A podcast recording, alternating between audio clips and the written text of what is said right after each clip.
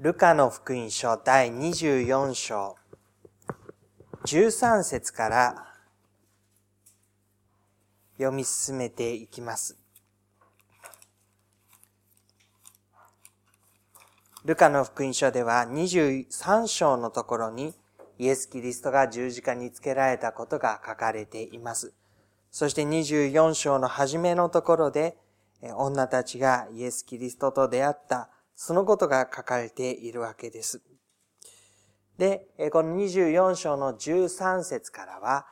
エマオへの途上で弟子たちに会われたということが出てきます。そこのところを少し見ていきましょう。ルカの福音書の第24章13節から、ちょうどこの日、二人の弟子がエルサレムから 11km 余り離れたエマオという村に行く途中であった。そして二人でこの一切の出来事について話し合っていた。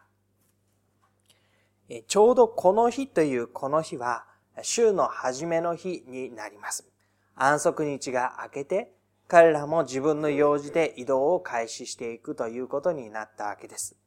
もしかしたらこのエマオというところが彼らの元々の場所で、このエルサレムのところに様々な出来事が起こるこの時にイエスの後を慕ってここについてきたということかもしれません。11キロほど離れたというふうに書かれています。皆さんの足だとどのくらいでしょうか ?3 時間ぐらい、4時間ぐらい、そういうふうに歩いて移動する距離の途中のことでした。3、4時間歩いていくということになりますと、まあ、ああいう話、こういう話、いろんな話が出ると思いますけれども、彼らの話題は、もっぱらこのことだったと言うんです。14節のところ、この一切の出来事について話し合っていた。でこの一切の出来事というのは何を指しているかというと、この2日3日の間に起こった一連の出来事という意味を表しています。イエス・キリストが弟子たちと共に食事をして、そしてゲッセマヌの園に行って捕らえられた。そこから訴えの場に引き出されて、あなたは神の子なのかはい、その通りだと言って十字架刑に処せられていく。金曜日の日にゴルゴダの丘に向かって十字架を背負って歩くイエスの姿を彼らもまた遠くから見ていたのだろうと思われます。そして、その午後に真っ暗な中に命を引き取られたイエス・キリストのお姿。墓に葬られて、そして日曜日の朝早く女性たちがそこに行ってみると、なんとイエスの亡骸はそこになかった。そんな一切の出来事を彼らは聞いてあるいは自分たちで見て、そして経験をしてきました。そのことは非常に大きなことでしたので、彼らの心を大きくを占め、そしてこれ以外のことは彼らの話題にはなり得ない、そういう状態であったようです。ああいうこともあった、こういうこともあった、こういう部分はこうだった。彼らは話すごとに自分の知っていること、相手の知っていること、それを重ね合わせて一体どういう意味なのだろうかということを理解しようとしていました。15節話し合ったり論じ合ったりしているうちにイエスご自身が近づいて彼らと共に道を歩いておられた。彼らの様子は答えが出る話ではなくて話し合ったり論じ合ったりでもわからないことがありそこを行ったり来たり、ああでもない、こうでもない、そういう状態であったようです。そのところにイエスご自身が近づいて彼らと共に道を歩いておられた。しかし、二人にとっては、二人の目は遮られていてイエスだとは分からなかったと言われています。この遮られていてという言葉が後で出てくる目が開かれてということにこうしてきますので、少し心に留めておいていただきたいと思います。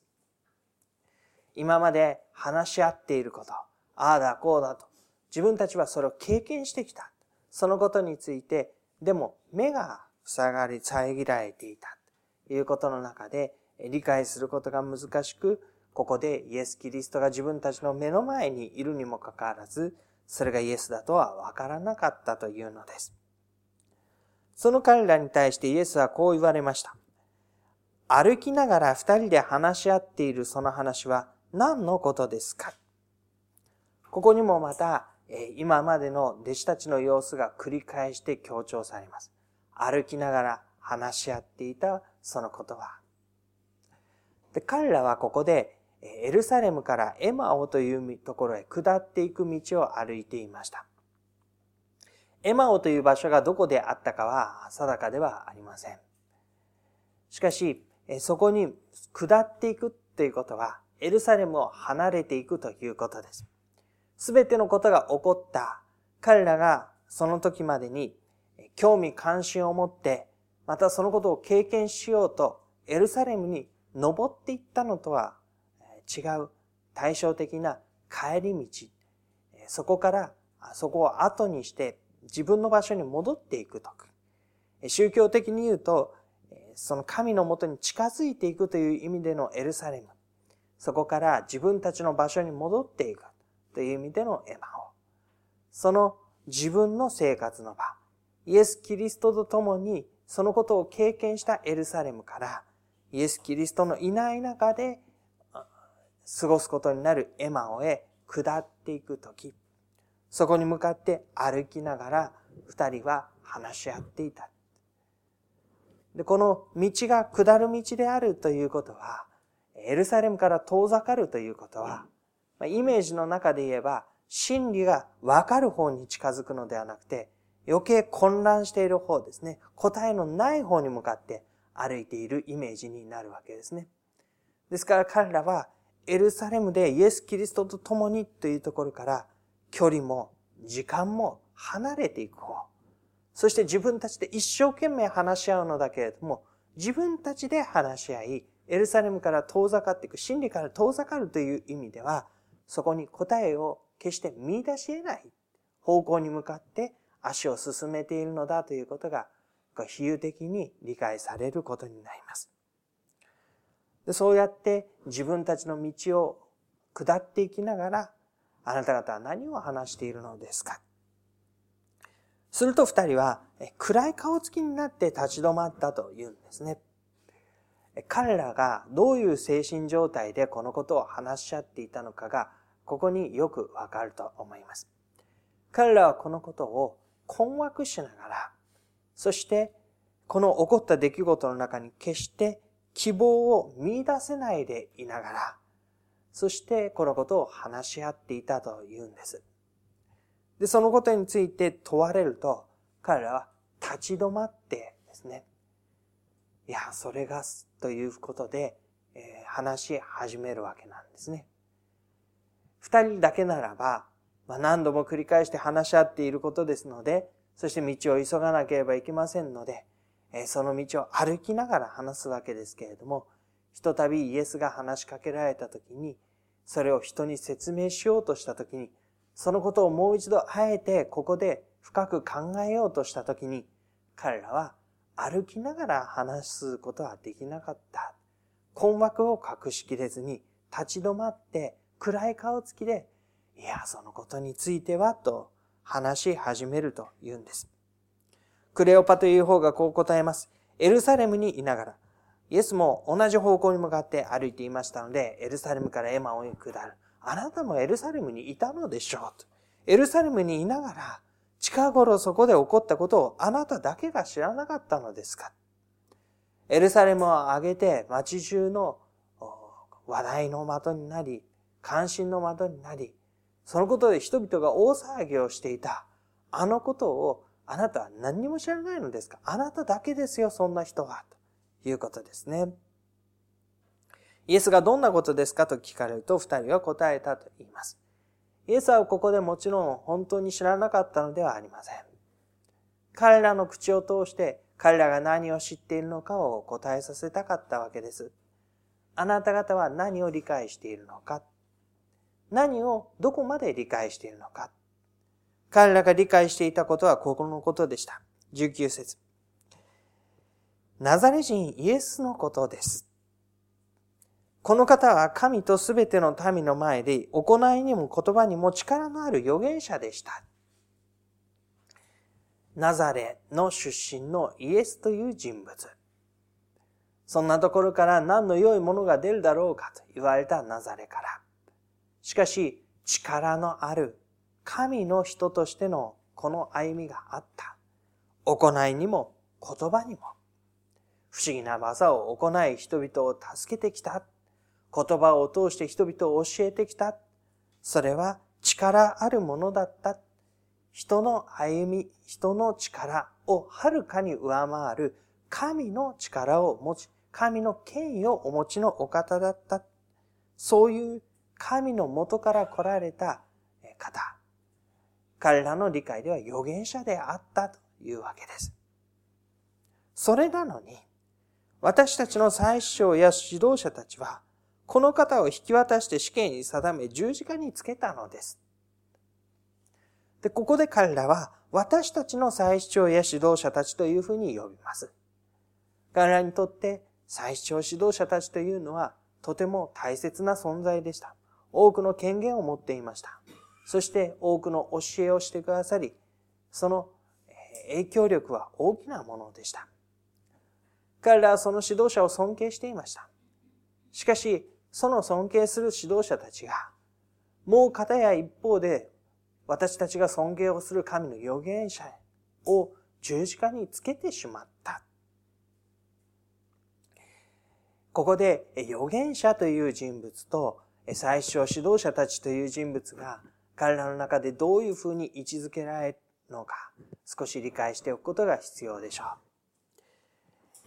彼らの時代には宮を司る最主張、預言者たち、えー、最主張、その指導者たちというのは非常に重要な人物でした。そして預言者っていうのは、例えばあのバプテスマのヨハネを考えてみていただくとわかると思いますけれども、宮に属さない形で予言的な活動を行うことが主だったわけです。宮に属する形であれば、その預言者たる者が下の方から登っていって、指導者たち、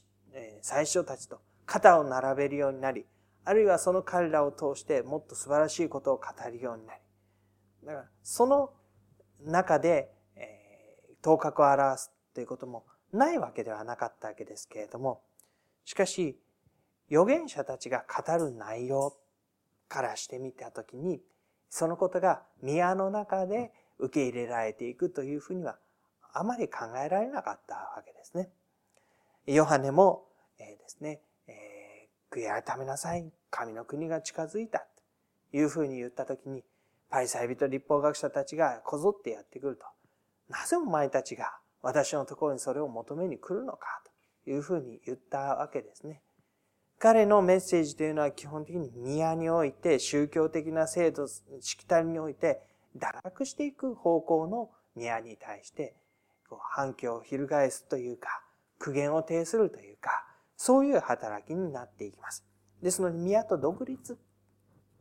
で、人々はその最初指導者たちを方や宮という体系だった宗教組織、伝統慣習の中で尊敬をし、従っていましたけれども、同時にもう方や一方で、そのことを辛辣に批判するような預言者たちの言葉にも十分に耳を傾けて、そして何が本当は正しいのか、どちらを聞くべきなのかということを理解していったわけなんですね。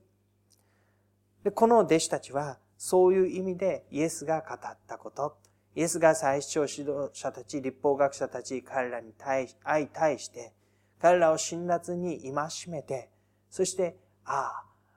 偽善者たちよというふうに言ったその言葉を聞きながら、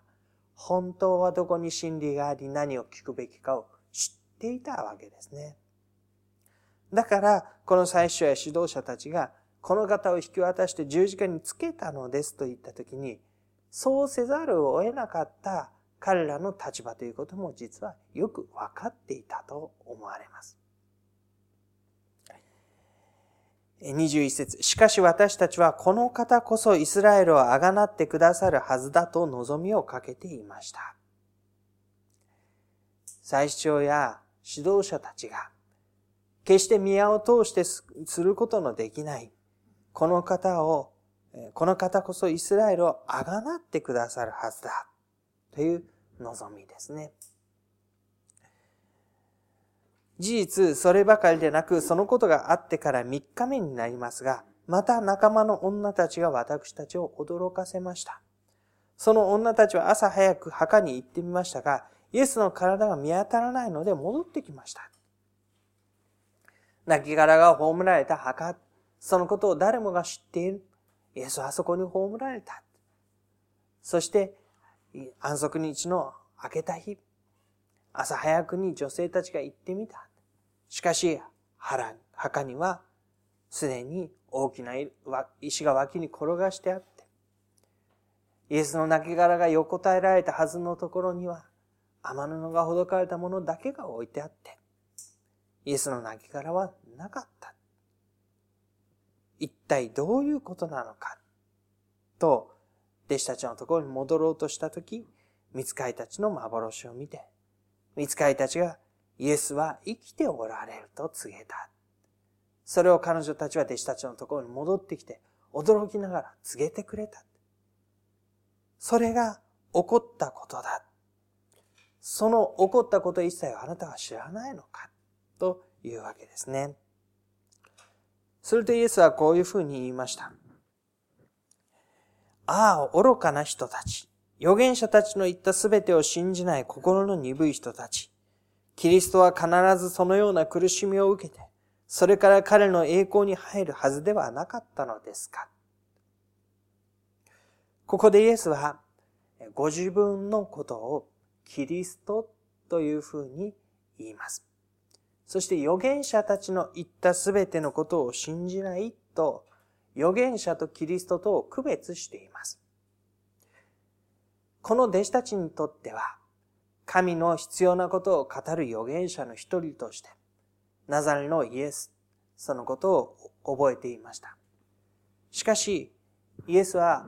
キリストであるのだ。預言者の一人ではない。預言者が示した。預言者が語った。預言者が明らかにしていた。あのキリストなのだ。しかもそのキリストというのは、苦しみを受けてそれから栄光に入る。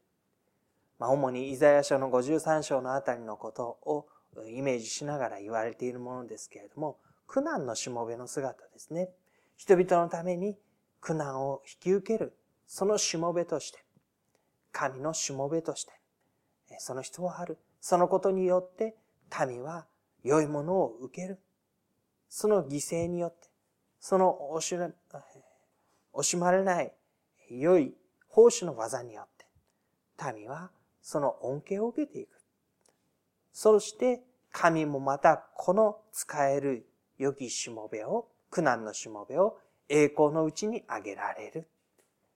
あなた方はそれを預言者から聞いたのではないか、というわけです。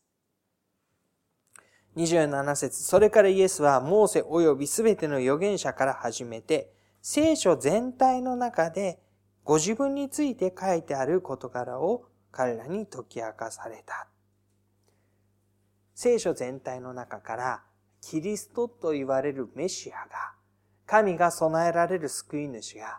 一体どういうお方であるのか、何をなさるのか、書いてある事柄を解き明かされたと言います。そしてそのことをご自分についてというわけです。イエスはキリストである祭司、えー、預言者たちが指し示した旧約聖書が指し示した、やがて来ると待ち望まれた、そのキリストが今来たのだ。そして十字架につけられたことはそれで終わるのではなく、十字架につけられて後、栄光に入っていくはずではなかったか。だから、空の墓を見て何を驚いているのか、空の墓を見てなお、何をあなた方は戸惑い、何を恐れているのか。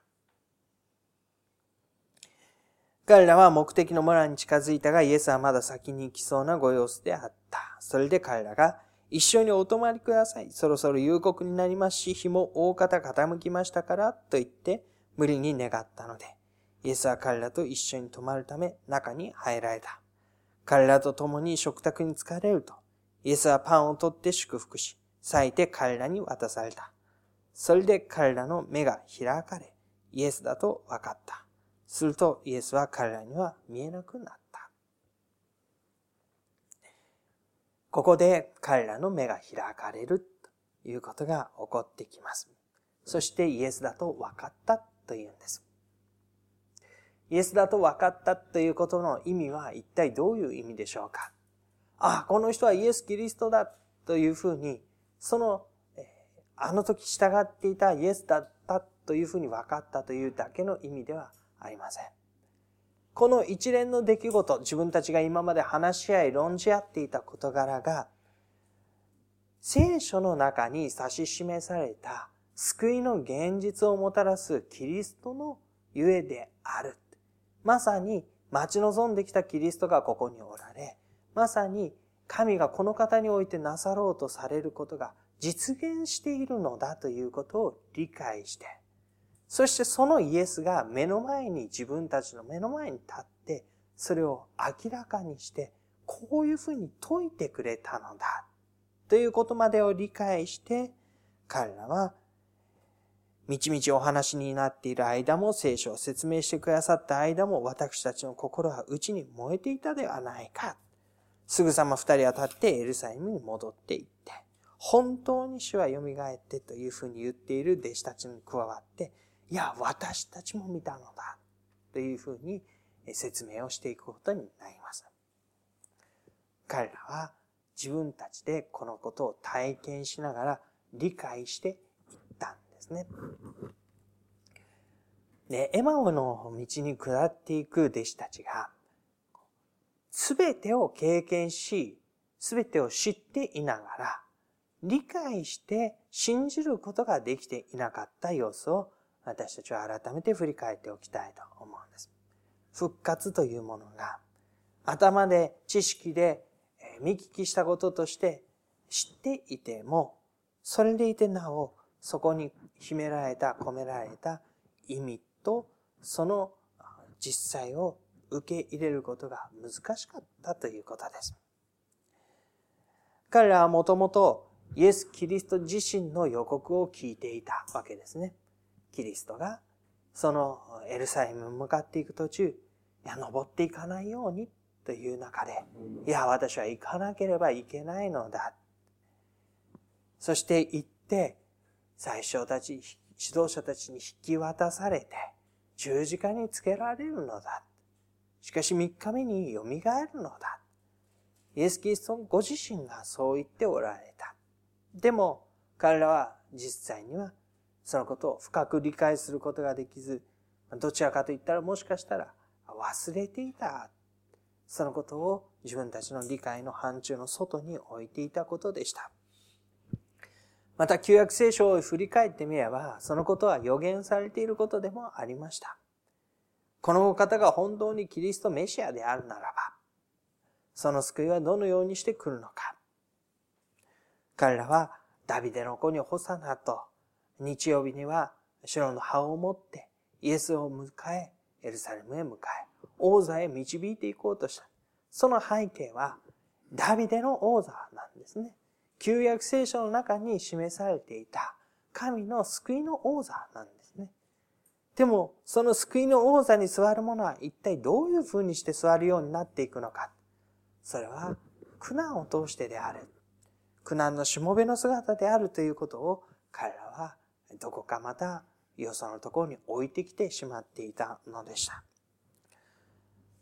そして彼ら自身はイエス・キリストのお姿をずっと見てきました。最後の食事の時にまで一緒にいたかどうかはわかりません。でも、その様子を弟子たちから聞いていたことは間違いないでしょう。イエスが捕らえられ、訴えられていく場面。ペテロからその話も聞いていたことでしょう。十字架に惹かれていくイエス・キリストの姿を遠巻きに見て、そして暗くなっていって、イエス・キリストが我が霊を見てに委ねますと命を引き取っていったその瞬間も彼らは外から見ていたことでしょう。その亡骸が他に葬られた。封印がされた。ああ、もう本当にこのお方は亡くなられてしまったのだ。その現実は逆戻りしないのだ。弟子たちと何度そのことを話し合って確認したことでしょう。そして女たちから、いや、見つかいが現れてこう言って墓が空だった。いなかったんだっていうことを聞いて、そのことを聞きながら、一体これは何なのだその克明な報告を聞きながら、いくつものことを確認して質問しながら、いやーそんなことはたわごとだ。そして信じられなかった。そういう中で彼らは具体的な関わりがあったにもかかわらず、そしてそのことを証言している人たちがいたにもかかわらず、一切のことを彼ら間近で経験した人にもかかわらず、やっぱり信じることができなかった。そういう中で聖書が書いているのは、目が開かれてということなんですね。目が遮られていてそれがイエスだとわからなかった彼らが、そのイエス・キリストが説かれることを聞きながら、目が開かれていって理解するようになる。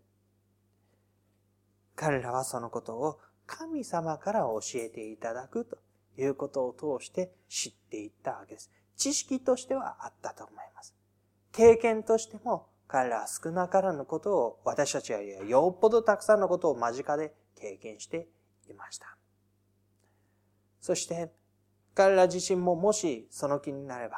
墓に駆けつけていって空っぽの墓を見ることができたでしょう。でもそういう一切のことで十分でなかった彼らの歩みの中でイエスご自身の方から明らかにしてくださったことを知る中でこの復活の意味を知りそのことを確証を得て、ああ、私たちはこのイエスをキリストとして仰ぐのだ。主は確かに蘇られたのだ。そういう思いを持って弟子たちのところに戻っていきます。彼らが自分たちの手で掴んだ真理ではありませんでした。救いの恵みも神の側から備えられたものでしたけれども、この救いの真理も神の側から教えられ、そのことを受け取っていったのでした。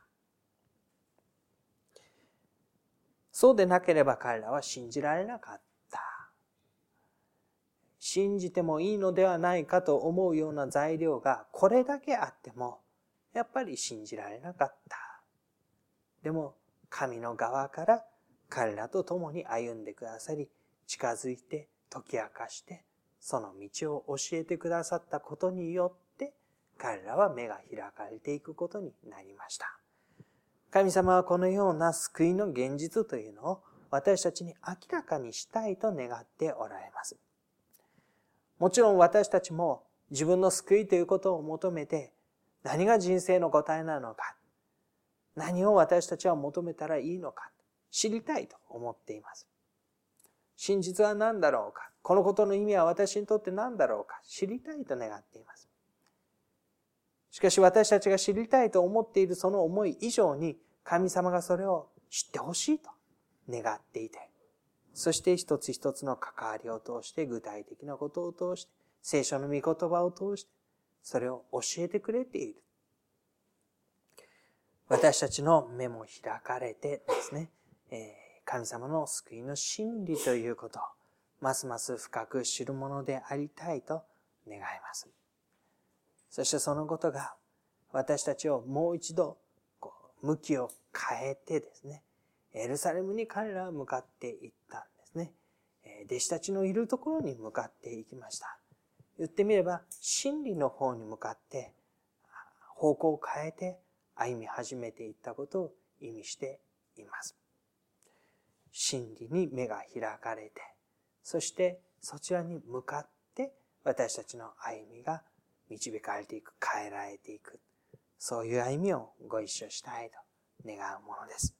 しばらく黙祷いたしましょう。